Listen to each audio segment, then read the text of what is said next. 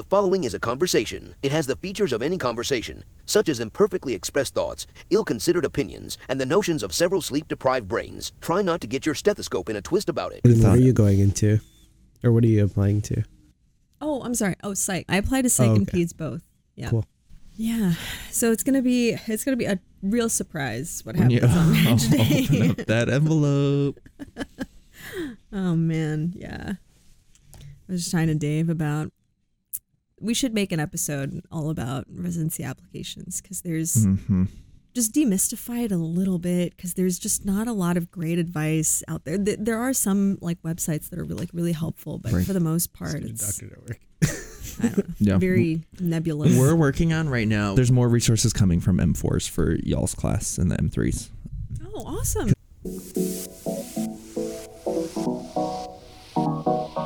Meandering in the margins of medicine, it's the Shortcoat Podcast. Weird news, Fresh views helpful clues, and interviews. by students for students. Subscribe to our weekly show at theshortcoat.com. Welcome back to the Shortcoat Podcast, the show that gives you an inside look at medical school from the students drinking from that fire hose. It's a production of the University of Iowa Carver College of Medicine. I'm Dave Etler. With me today in the SCP studio, her content is always so creative and inspiring. It's MD PhD student Aline Sanduk. Hi, everybody. The way he engages with his audience is amazing. It's M1 Trent Gilbert. Hi, everyone. His passion for his work is inspiring. It's M4 Nathan Spitz. What's crack a lacking? And he has a way of making complex topics accessible. It's M1 Leon Sun. What's up? Welcome to the show, Trent. Woo woo! What did you do before you were a medical student? It's a good question. I, I worked for a year in tech, actually. I was a software engineer. Oh. Yeah, it's it's pretty random. What- I, what- I don't really do anything with it anymore. Why did you that's- that's what switch I gears? I spent a summer interning, and I, I asked myself, you know, what would I be doing in 20 years, 10 years? And I, I came to the conclusion, like, I would probably become a manager of some sort. Then I saw what my manager was doing, and I was like, well, I probably would prefer that, but also, like, I'd be limited to this, like, 45 minute commute across the Bay Area every day, each way, and, like, you know, constantly nagging people about what they were doing and for what, you know, and, like, worked for a company that made TurboTax, and, like, mm. you know, just not not what I want to leave. Thank you for thank you for joining the fun. You also answered like five residency interview questions in the span of like two minutes. Like, what were you Yeah. doing before medicine? Where do you see yourself And Why are five you to still ten doing that? years? How do you overcome adversity? Mhm. Apply to med school. That's cool. Welcome. So Is much it- of what we do in life and especially in medicine requires trust in order to do it well. Ideally, we, you know, we trust our families, our friends, our bosses, our political institutions, our spiritual leaders, and of course, our doctors. I feel like every single one of those things that I mentioned just now could be a laugh line. I cringed when you said institutions. Yeah, I mean, I was like, And coincidentally, all of those categories include some of the best predators and serial killers of all time. Just, just to be clear, it can go both ways. I, for one, have deep trust of George Santos. Oh, I got political. I'm so sorry. Who is this What? guy? Nobody No, loves I, I- George I think this is a bipartisan acknowledgement. Uh, that, yeah. Yes, I think uh, you're right. He is not a trustworthy so person. thank you, Yeah. George Santos, for providing Dave with a political foil that he can actually mention on the podcast without engendering a whole bunch of hate from. G- giving something for Thank you, George. Democrats and Republicans to unite. Yeah. We'll see how it uh, plays out. Yeah. Yeah, it'll be interesting. I mean, who is this guy? He could be anyone. he could be one of us. He could be a doctor. Yeah. We don't know. He will. He probably is a doctor. We, yeah. Graduated from just don't Baruch. NYU, Carver College of Medicine. Oh God. anyway, today I thought we would explore the idea of trust. Anyone who, anyone want to sort of hazard a definition of what of what trust is?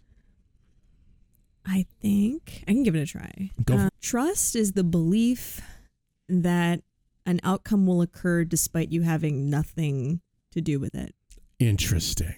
Yeah, that's my first thought about trust. Trust. Tr- say that again. Trust is Trust is the belief that an out like a desired outcome will occur without my having to do anything with it. Like, so. Give us an example of this def- definition. can you make sure this person takes their medicine on time? I have to go. I I, s- I will- okay. I will trust that person will get mm-hmm. it done. So trusting in your colleagues yeah. is, I think, what you're saying. I I think that I think you could extend that to like the most global. Like that's what trust is. Is like I believe that you will act in my interests. But what does everyone else think? I the the word or phrase word maybe that was coming to my mind was a surrender, and I think it was kind of like a surrender of a loss of control, and which would then create the belief or expectation that So Like sur- surrendering your control over a situation I agree. in favor of another person's. With a, the acknowledgement of like Aline said that I you know won't have an impact or uh it may have an impact but won't have, I guess this is circular reasoning to say control but No, no, I agree. Yeah. Like you're surrendering agency there we go to another to to another entity you have no control over. That's profound. Yeah. I think it also has to do with like the the kind of like capital that the person or entity you're surrendering or trusting has built up. So like in a medical colleague, well, you know that person has gone through training and maybe you know that person and you've seen them do certain work and that allows them to build a certain level of capital and you're like, mm-hmm. okay, mm-hmm. I can ask them to do like an important task and trust that it's going to get done. Mm-hmm. Whereas somebody like, you know, George Santos, I don't know George, I don't know anything about him or like what his accomplishments actually are. I wouldn't Nobody trust does. him. Nobody yeah, does. exactly. Yeah, so he hasn't built up any of that like capital. There's no reason to, mm-hmm. to trust him. hey he's rocked the drag show in in Brazil before I trust it. Yeah, I mean, And I I would looking trust him to run a Yeah. drag show. Yeah. Heck yeah just having fun in college Except he, he actually did that one, right? Yeah, Like, no, as yeah. opposed he to did, yeah. everything else that we've heard about he has him. built that social capital good on you, George. I think in terms of trust, I think it's just it, it's what you substitute for information you might otherwise have, and like you know predicting a given outcome. I, I think Mhm, like mhm. maybe you aren't able to observe all the steps of the process to ensure that what you hope is going to happen happens, or maybe maybe you are going to observe it, but you're not going to be able to exert any control over it. I think I think trust is what steps in there and you know helping you actually believe in something or or you know proceed with a given decision. So maybe this is like the trust that patients have in their physicians, for instance. If Mm-hmm. they're, you know, they, they, you know, typical patient doesn't have all the knowledge that they would need to make determinations about the next step, perhaps, but they trust their physicians to have that knowledge. Uh, That's a hopefully, good one. Ideally. Yeah. the belief that like someone with more expertise when, than you will not use it to exploit you, Also, but will use it to your benefit. Yes. Because anyone who knows more than you is in a position to exploit you. That's true. I feel like the the the past few years have really tested our definitions of mm-hmm. trust. As you know, America becomes more polarized. As you know, the, during the pandemic, the trust that people had in physicians and science was really sort of it wasn't well demonstrated. I'll I'll say that for whatever reason. Uh, you know, the the the trust in our political institutions, the trust in our bosses and our workplaces to do the right thing. All of this was tested. Trust in institutions. Trust in institutions. across institutions, the board. families who maybe disagree about politics or even things like you know vaccination or things like that. Like all of this has come into mm-hmm. has come into question. Like I mm-hmm. feel like the age of trust in each other might have at least temporarily come to come to an end for many people. I feel like the basis for civilization is trust, right? The only way we've been able to move forward as a human race, you know, move out of caves where no one trusted anyone else, but, you know, we're able to come together and work towards a, a, a common goal that benefit everyone. The entire foundation for that is trust. I just realized as you were saying this how like incredibly deleterious it is to society that no one trusts anyone mm-hmm. anymore. Cuz and and once you lose trust, it is incredibly hard to get it back. Yeah. Like I don't know of a lot of people that stay together after there's been infidelity. And of course, I haven't done the science on it, but like according to Reddit, mm-hmm. it is very painful and most people just can't get over like nothing short of following their partner around permanently and having permanent access to their phone, they'll never be able to trust them again. Like it's kind of tragic, mm-hmm. but like what's going to happen to us. Yeah, I was in while we were listening, thinking of like oh, I was putting a lot of blame in the U.S. on like our individualistic culture and the lack of trust that we care for ourselves and that we don't trust other people for our care or concern or that an institution would have our best interest at heart or that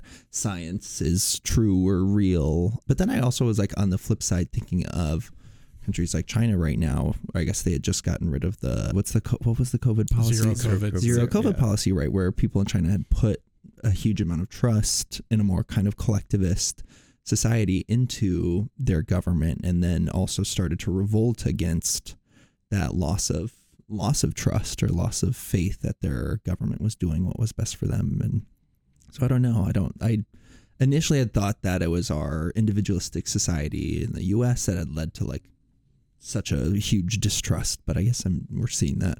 Well, I think the, the two situations are a little bit different because, like, with the U.S., I do think individual or the value of individualism in the U.S. kind of creates it is one of the root causes of like the situation we're in now, and and certain people have kind of exploited that for you know political gain. Mhm. I think in China, the I think what it was was there was a loss of belief that the government was in touch with the people. So like when the the shutdowns initially happened, people were willing to tolerate it until it got to the point where like my dad's there right now, so I hear a little bit. But once like people couldn't get food or like basic needs met, and then it got to the point where like the the fix was worse than the virus itself. You know, all these Mhm. other countries are opening up. People see this on the news, and then there there is this lack of belief that like the Chinese government is actually like in touch with kind of what the people are actually concerned with, and I think that kind of led to a lot of the the rebellion and eventual lifting of the policy. So the trust only extended so far. I mean, trust isn't absolute. You know, you right. You have to continue to sort of demonstrate your, you know, sort of worthiness to be trusted. Um, Mhm. and you know, part of that trust comes from the knowledge that the other party understands what you need. Yeah, Right. so if we bring it back to kind of the the scope of medicine, like you wouldn't trust your doctor if you figured out your doctor was like had some other motivation for seeing you or like or f- for say prescribing yeah, or certain prescribing or medications you, for you or just you you got the sense they didn't have your best interests in mind Mhm, or that yeah. they didn't really understand you. That would be Yeah, I mean, this is why we have things like, um, you know, the the policy where we have to disclose our financial mm-hmm. relationships. Even I have to fill out this policy. Like nobody's, you know, like I have to fill out this form that says I have no financial relationship with, you know, this, that, or the other company. you know, as as annoyed as people get with like rules like that, the fact is like those things exist because they're needed. Because Yeah. there was a person who was had had serious, not just one, but probably multiple people who had conflicts of interest, did not disclose them, and were Well, it used to be in that, the bank. Mm-hmm. Yeah, well, it used to be that you know you would you know I remember when I was a kid and my father was a physician assistant. You know, he would come home from these conferences with like bags of swag, Swag bag. and you know it was all trash. You know, like But a free pen free is drug- very sexy. Free is extreme. Free triggers something in our brains that is f- like just lizardian, and we just can't help ourselves when Yeah. someone says that free. scarcity mindset. and you would Yes. you would hope that I, I think and I think a lot of people sort of felt like well this doesn't have any influence on me but Mm-hmm. you know influence is also subtle Yeah, even if it's just priming. I mean, you can like social psychology, just like the primacy or recency effect. Like you see something more often. Even if you take a pen, you use that pen, you see that pen every single day as you're writing prescriptions and you're choosing between two different, I don't know, SSRIs and you see one for. you'll probably go with the one that you were more that you were familiar with Yeah. I mean, those clipboards with the drug name on the clip, you're like, your eyes are directly pointed at that every day. It's brilliant mm-hmm. branding, actually. And if like you want any more evidence, just like look into like during that period where like the pharma companies were pushing these things, like they were putting money into like getting in doctors' faces and giving them free stuff. Like they would not do that. Yeah, exactly. Yeah. they would not do that if it like wasn't working. Um I guess there's also I mean the the other component of trust is trusting in ourselves um which is huge for people in medicine I mean you're you're you you are aware of the trust that your patients put in you. And hopefully that makes you consider whether or not you deserve that trust. You know, Aline and and and Nathan, you guys are approaching the end of your schooling, your your formal education, or I guess your your Undergraduate. undergraduate medical Medical education. Yeah, There we go. That's what I Yeah, was- buddy. you guys are approaching the end of your undergraduate education in medicine, and people are going to start looking to you as trustworthy physicians.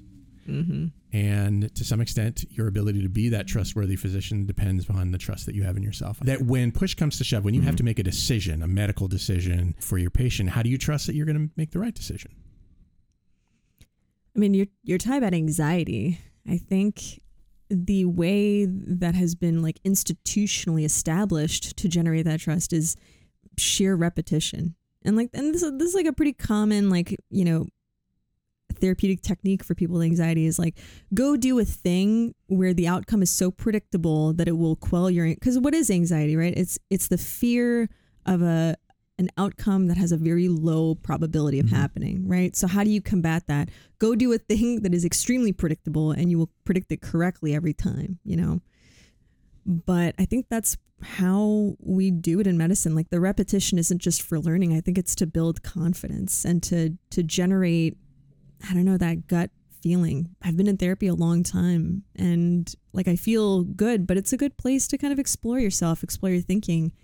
And it was in therapy that I realized like how much I have been conditioned to disregard my own judgment mm-hmm. and my own impressions and my own gut feeling. Like how many people actively, you know, taught me and manipulated me into ignoring my instincts and and not just on an individual level and i think that this is subject i think everyone is subjected to this but i felt it like even more so as a woman you know i think women are told that they're being dramatic or crazy or unreasonable and i've invested a lot of time and energy in building trust in my own judgment and believing what's in front of you believing especially when it comes to people, when what someone says and what they do are not in agreement, trust what they do, not what they say. It's so mm-hmm. much easier to lie than to fake behavior. Yeah. But you cannot fake what your true instincts are, what your actions are. I like the concept of of practice and repetition. And maybe my trust is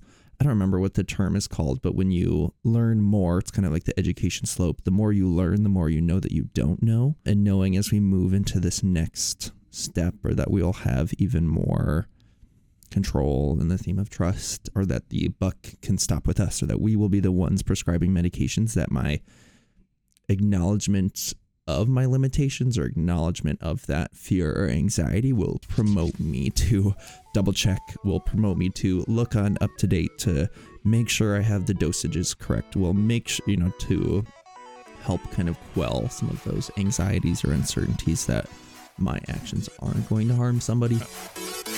Shortcoats, we love to hear from you, no matter what it's about. So call us at 347 Short CT with questions, shower thoughts, complaints about your situation, whatever you like. We'll talk about it on the show. I recall from, mm, you know, 20 plus years ago when I was training bus drivers, we used to, I used to tell people that, you know, it's easy not to, mim- it's easy not to make a mistake in your early in the early phases of you driving on your own, mm. right? When people, you know, about six months in, there will be a time when, you know, if you're lucky, there will be a time when all of a sudden you're like, holy shit, I've been driving for an hour now and I don't remember anything of what happened. And because your brain goes into some sort of automatic, mm-hmm. you know, like, I mean, it's not a very exciting job, right? I think the message, the, the message there is, you know, like is is against overconfidence, Correct. right? Like you you got to be careful that your trust doesn't extend so far. That your trust in yourself doesn't extend so far that you're going to miss stuff. Mm-hmm. What do you guys think about that? You're kind of, you know, right at the beginning. Do you think that's going to change? Do you have a lot of self trust, a lot of self doubt? Also, feel free to be like, I don't want to answer that. question." Well, I, th- I think trust is interesting, uh, I- I- like in an individual context, uh, in that I think it's both earned like you have to earn trust because overconfidence is obviously not not good and leads to a lot of terrible things in the world but but it's also necessary right because at a certain point you have to have a baseline level of trust in order to do any to activity function, yeah. like like to, to vote for example like you probably have to trust that somebody's going to count your vote or else like you know that's going to change your calculus around it right and like at the same time you know when you consider you know building that trust in yourself you know like i remember when i started driving like i would always like park in like the corner of the parking lot because you know i was always concerned that i would you know hit some hit some other cars and you know i probably did that for like a week and then like did anything change in term I, I mean sure i you know parked between lines a bunch but at a certain point i had to just decide well now i need to start trying to park by other cars right The Uh, most responsible 15 to 16 year old I've ever of all heard of. Good for you. Good for you, Trent. I I was just I, yeah I, I, complicated thing but like right like you know I think it, it says something you know right most 16 year olds are just gonna immediately start parking by other people and you know like that was that really earned no but it was also probably necessary because like how else are they ever gonna start driving Yeah. And, like it, it- think about how much trust is just involved in that process society has to trust to give 16 year olds a driving license other states don't do that Driving is one of those places where we Right. we give a lot of trust to other people that we've never met before that we have no mm-hmm. reason to trust. Like I yeah. like why mm-hmm. why would I believe that other people are going to stop for a light, a red light that I pro- I may not be able to see? You know, like think of how much trust we play we we, we place in people to follow the rules of the road. I feel like this every day when I, you know, there's like a, I'll, I'll be like turning out and there's a car coming in and they have their signal. So they're going to like turn at my exit. And then it's like, do I go or do, do I trust that their, their signal is on for good reason or, or are they going to I- slow yeah. down? Did they forget and- it? Yeah, Yeah, yeah, maybe they yeah. forgot it earlier and I'm just going to get T-boned like an idiot. So And speaking of, tra- it's interesting too to uh, the, and it- I think a lot of it's boiling down to repetitions, right? Like we have a lot more trust that we're going to be okay driving to the grocery store in our car, Which Vers- is demonstrably bullshit, right? right? Versus people who have like deathly fears of getting on airplanes. Yeah. and like the the odds that you die in a car crash are higher than an airplane car, airplane crash. But again, I think it comes down to a loss of control and a lack of repetitions, like we talked about. Yeah. Maybe these are the tenets of of trust. Is But but it's interesting, right? Because like y- y- you can only you can be an excellent driver and still get in accidents, and like people will still Mm-hmm. blame blame you, right? I mean, I think a lot of that's outside of your control.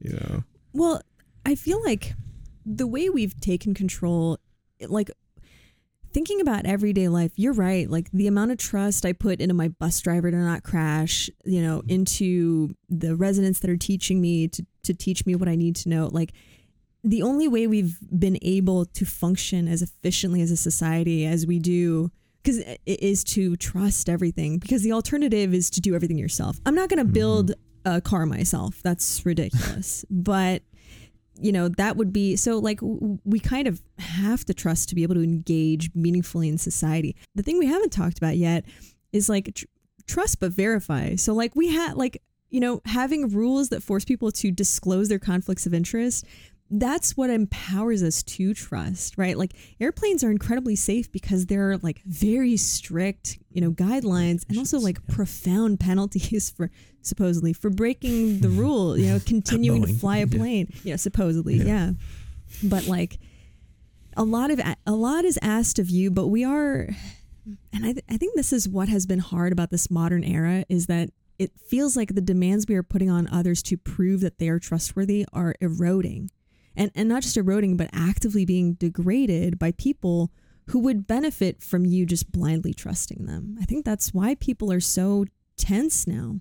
Well, when you say trust but verify, that made me think of, you know, the fact that, you know, as an in, you are working under the supervision of other physicians who are verifying, hopefully, that you are, you know, that you have the knowledge that you need, that you have the, the, the support that you need to make, you know, the right Mhm. decisions. One of the things that occurred to me recently, I can't remember what made me think of this, is who, who, you know, so who's verifying you're attending? I was thinking recently of a story I read in the news about an anesthesiologist who, you know, there was an accident while he was giving an epidural yeah, to a pregnant woman, Yeah. and he did it wrong. He did it wrong, and she died. Her her baby was saved, but she died. And it turns out that he's been doing it wrong for a while. When they went back and looked at his case, he's been doing it wrong for a while, and a lot of other people were were hurt by this anesthesiologist. And I'm like, who? You know, when you get to a certain point, you know, who watches the watchers, right? Yeah, in terms of like prescribing medications for better, I mean it's for worse, but the for-profit insurance companies definitely are are watching or verifying what people are prescribing, and to a fault, I think a lot of people aren't able to access medications or therapies that they need because these third parties, i.e., you know, United Healthcare, Blue Cross Blue Shield, etc., have money in the game to watch to verify what people are prescribing and then to put it against guidelines, against research, against studies that show, hey, if you haven't tried X, we aren't going to, you know, they have verified. They'll look in charts. They'll look up prior treatments. Is it always, you know, is it always for patients' best interest? No, but at least on like a prescribing front, there are, I would say, for most people, people who are like verifying or authorizing what prescriptions are being dispensed to people. I know there are also like note audits, at least like at our, I'm sure at every institution, people's notes will get audited if they're too sparse, if there's billing codes or errors.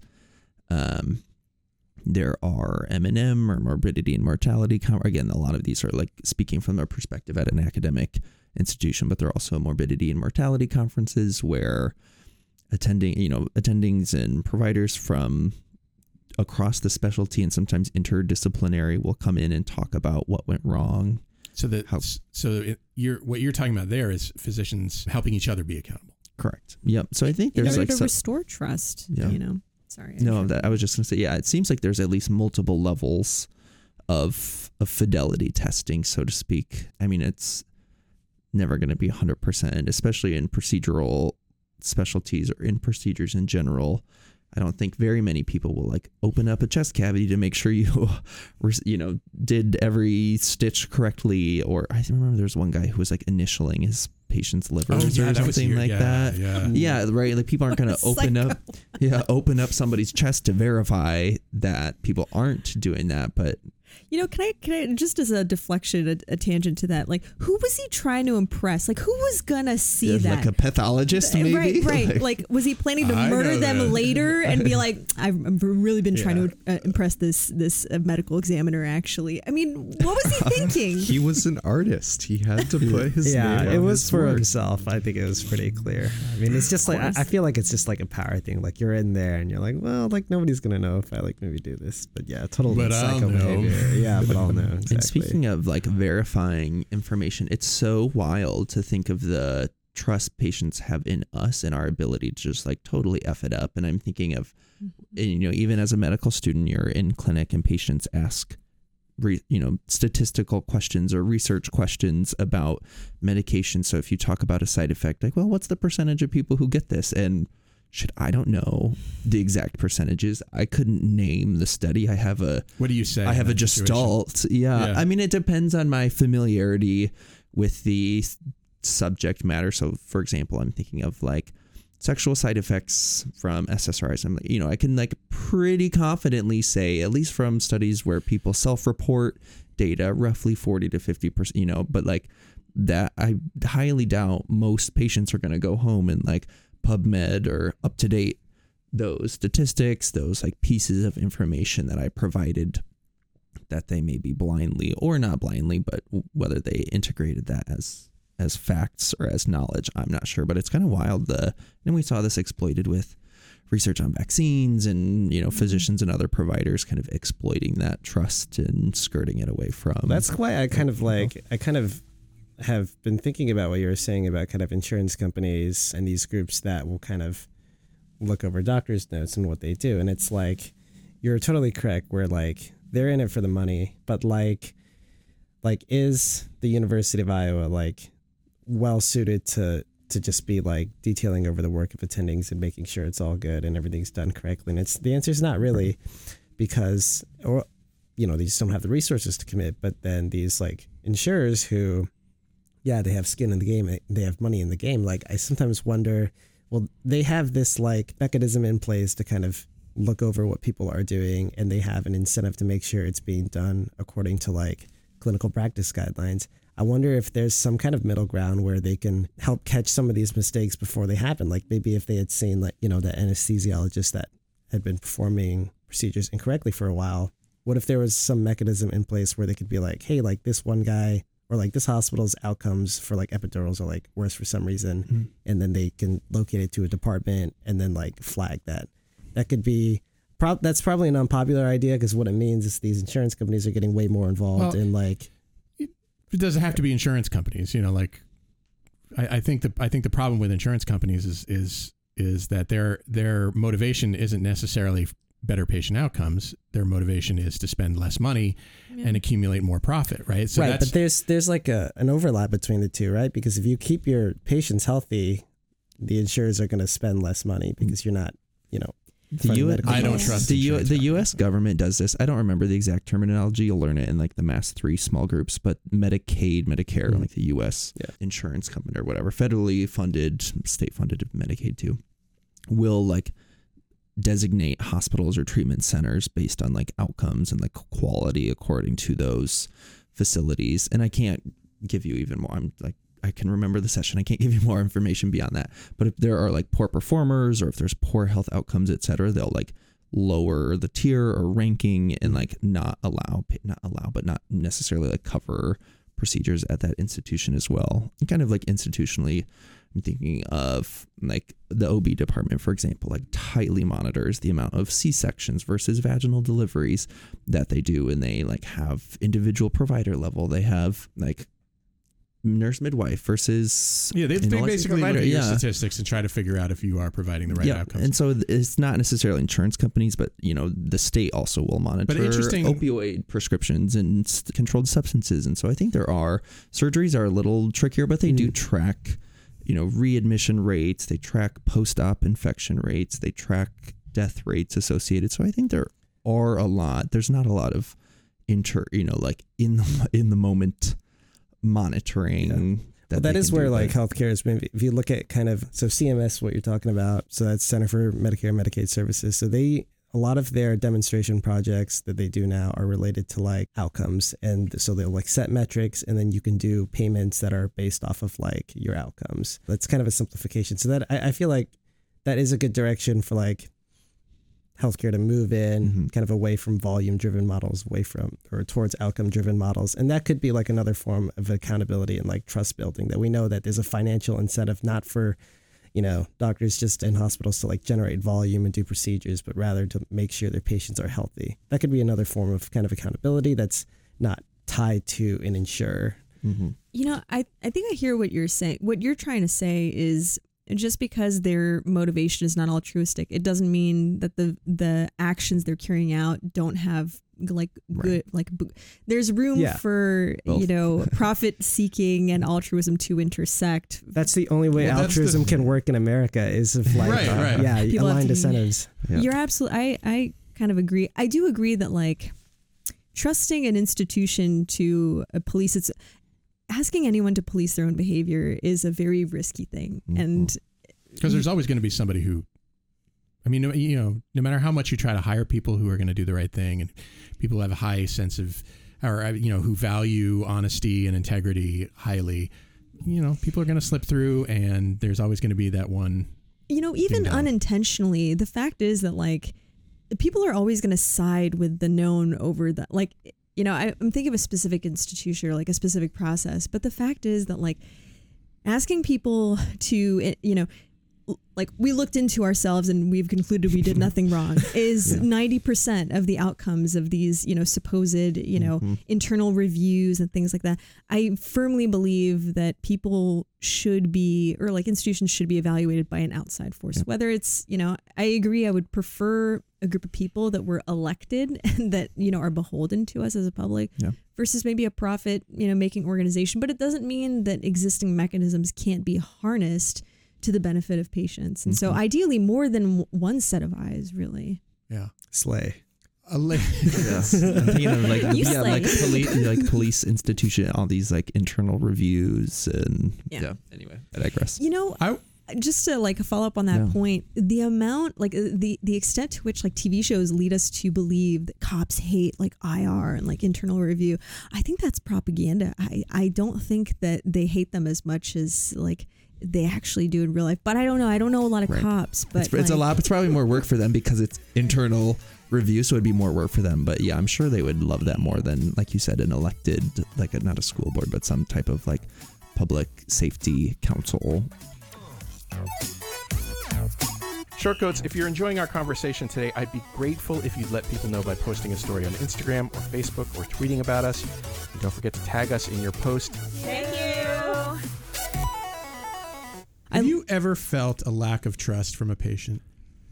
Oh, a hundred. I don't know what your experience on psychiatry has been, Aline, but especially on inpatient psychiatry rotations, this is something that I still like grapple with. And there's debates in the field on whether we should allow involuntary psychiatric commitments or not. I'm thinking of people who are active, you know, experiencing psychosis right now. And there's one patient that comes to mind that I was caring for who had been admitted several times before, always involuntary commitment, never believed that he had a mental illness or had schizophrenia, totally disagreed with the diagnosis and just had such a distrust for the system. On an air quote, it's always subjective, but was struggling to care for himself and was brought in by police for harassing other people, trying to like minimize identifiable information. Regardless, this person, you know, did not trust us as healthcare providers that we had his best interest in heart. He didn't trust that he had a diagnosis of schizophrenia. He didn't trust the treatments that we had. And so we had to, you know, provider, the residents on the team had to call into the courts and like legally strip this person of their rights and freedoms to hold them on our unit. He continued to not trust our diagnosis or treatments offered, and then like the out, uh, the result of that was that we had to wait for the court order to come in to like give intravenous medications against his desired or expressed will.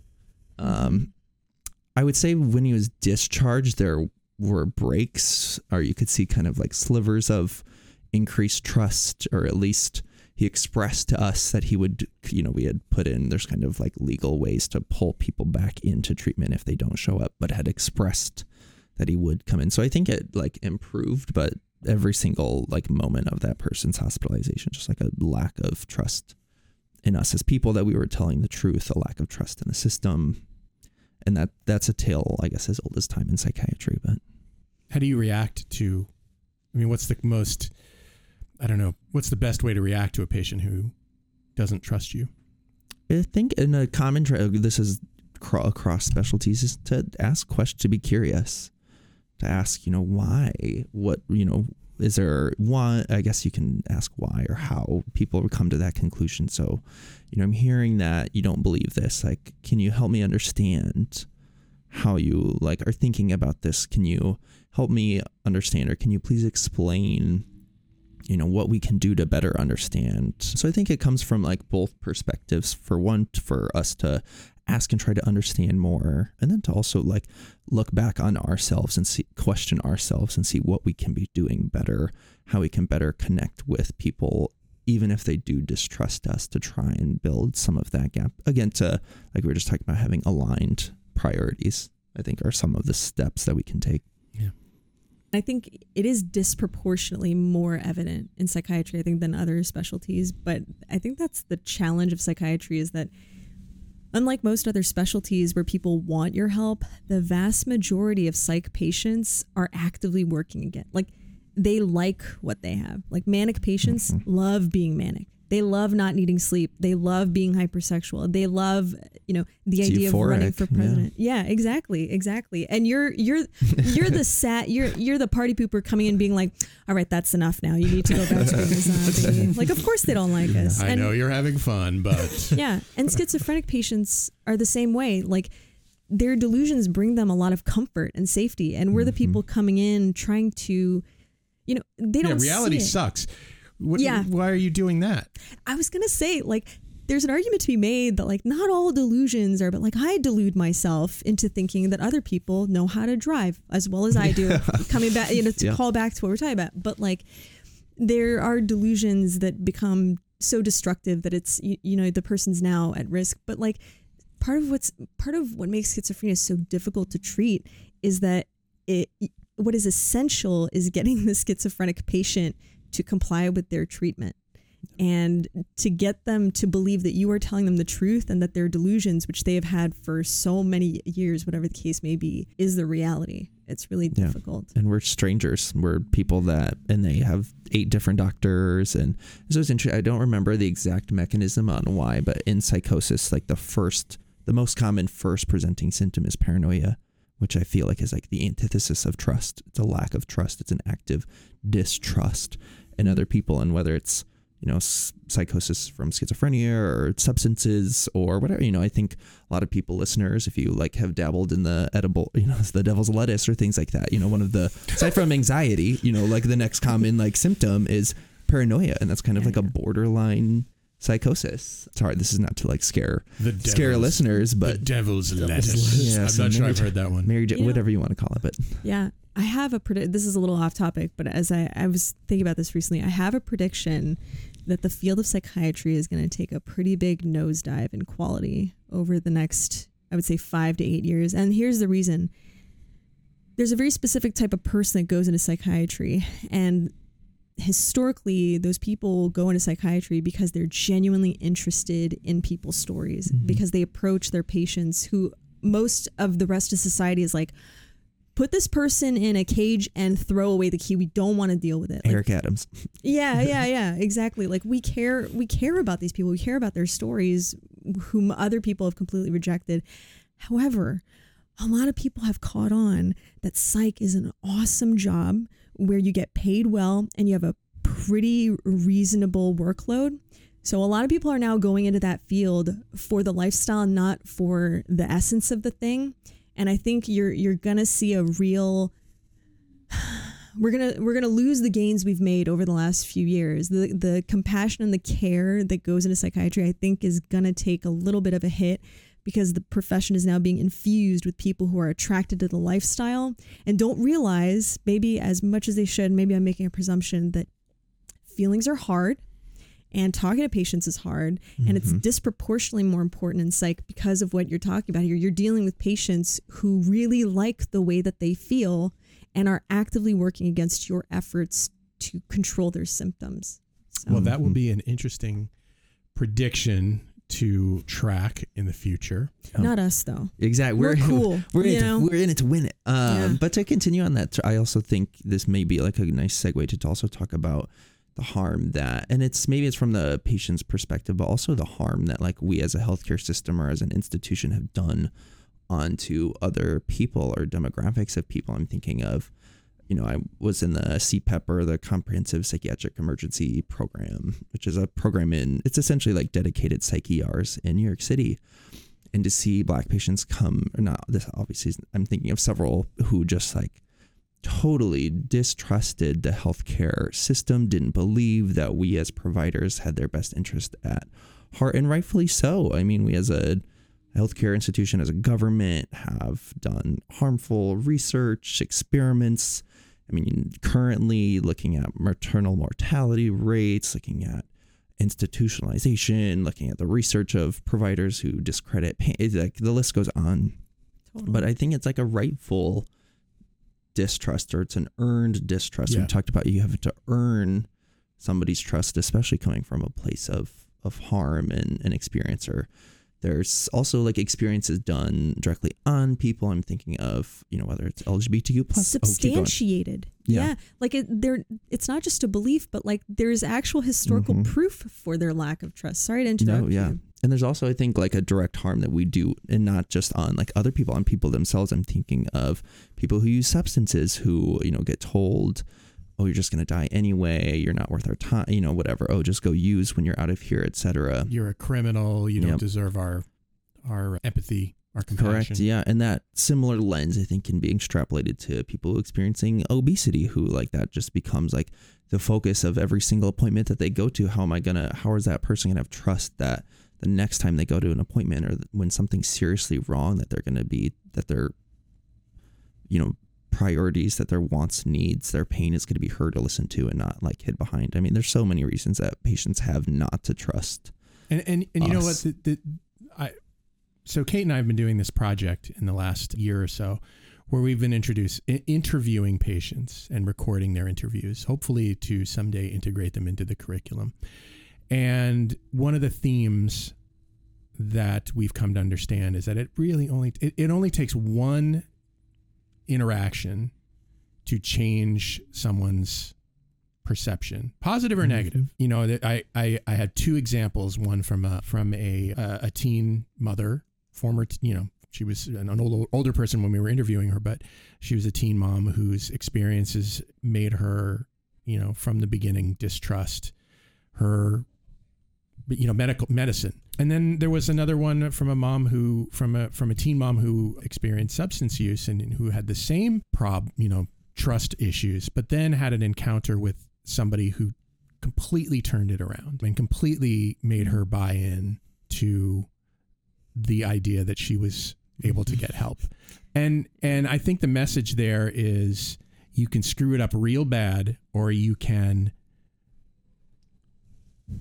uh, or or you can turn it around to a very positive place all you know just with one interaction but it really takes you know focus and energy to understand what your influence on a patient might be. Mm-hmm. Well, I think it's also hard because, like, god you know, that was like I, I feel like i did not express that very well at the end No, you're saying but i think you know yeah, what i'm saying. Uncle Yeah. Uncle Yeah. Ben, yeah, with great power comes great responsibility. oh I, and okay like we TLDR. as yeah, That- we as was providers have immense power. Okay, sorry, Leanne, yours. No, well, I was just saying, like, because somebody who has a bad experience may not just come back at all. Yeah. And it's like, so. Mm-hmm. and your what- goal yeah. after all is to keep them coming back for health care because they need it But, or the other thing they can do is they could switch hospitals or like doctors. So, like, I, I think it's really important to keep that in mind, especially when you're interacting with the patient for the first time. Just like, where are they at with the medical system? Because we interact with our colleagues and patients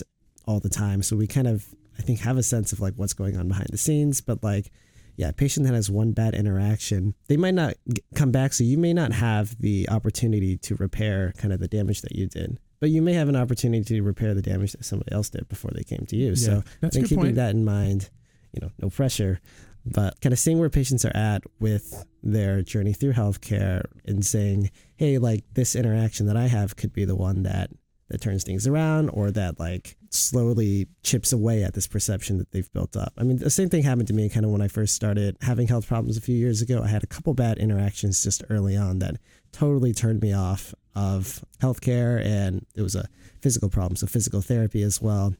And it took a really long time and a lot of interactions and a lot of trust building before I was like, okay, like I'm ready to to go back and like work on these issues. But it took time and it took a lot of like reflection and a lot of positive experiences with like good providers. mm-hmm. Tying it back to what Aline said, once you cheat once, like it's so it takes years and years. Yeah. It takes repetition to to demonstrate you're working towards trust. And it wouldn't be the Shortcoat Podcast if I didn't take like one minute to rank like ram against the system and like we're putting a lot of onus on providers. And yes we have a lot of power but also like the institutions that we work in like actively work against us. So i can't speak to what your experience was like but i'm thinking of patients who come into primary care appointments and they have 10 minutes and they have like 18 different problems that they feel like are all going to get addressed. And maybe it's just expectation building on the provider's end but like the system that we're like slotted in don't feel like actively like builds that arena to build trust to like i want to actively like listen to i want to get to know who you are as a person i want to know how these problems are impacting you i want to know like what's most important to you and to like boom that's already like half the visit before they've even like said their name you know or introduced the first Yeah. problem and it's it's so hard to so uh, keep fighting against the machine people Yeah. Well, on that note, that's our show. Aline, Nathan, Leon, Tyler, thanks for being on the show with Trent, me today. trent Trent. Trent Oh, I'm not the only screw up here today. Damn it. And what kind of untrust, untrustworthy human would I be if I didn't thank you, Shortcoats, for making us a part of your week? if you're new here and you like what you heard today, follow the show wherever fine podcasts are available, like Spotify, Apple Podcasts, Google Podcasts, and YouTube. The show is made possible by a generous donation by Carver College of Medicine student government and ongoing support from the Writing and Humanities program. You may leave. I know you got things to do. Our music is by Dr. Vox and Atmosphere. I'm Dave Etler saying, don't let the bastards get you down. Talk to you in one week. No latilas, bastards. Good luck at your one o'clock things.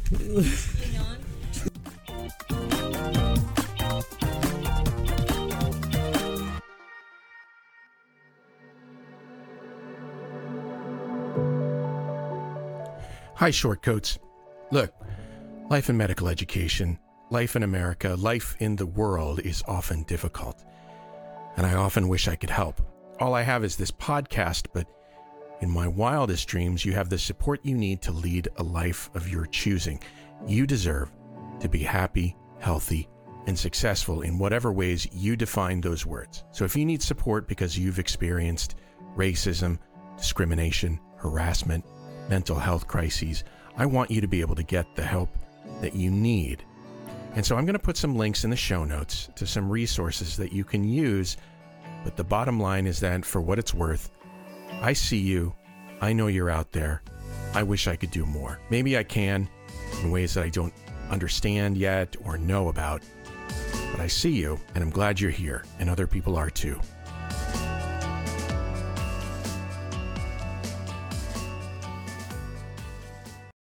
The Shortcoat Podcast is a proud member of the MedEd Media Network. Inspiration, information, and guidance on your journey to medical school and beyond at mededmedia.com.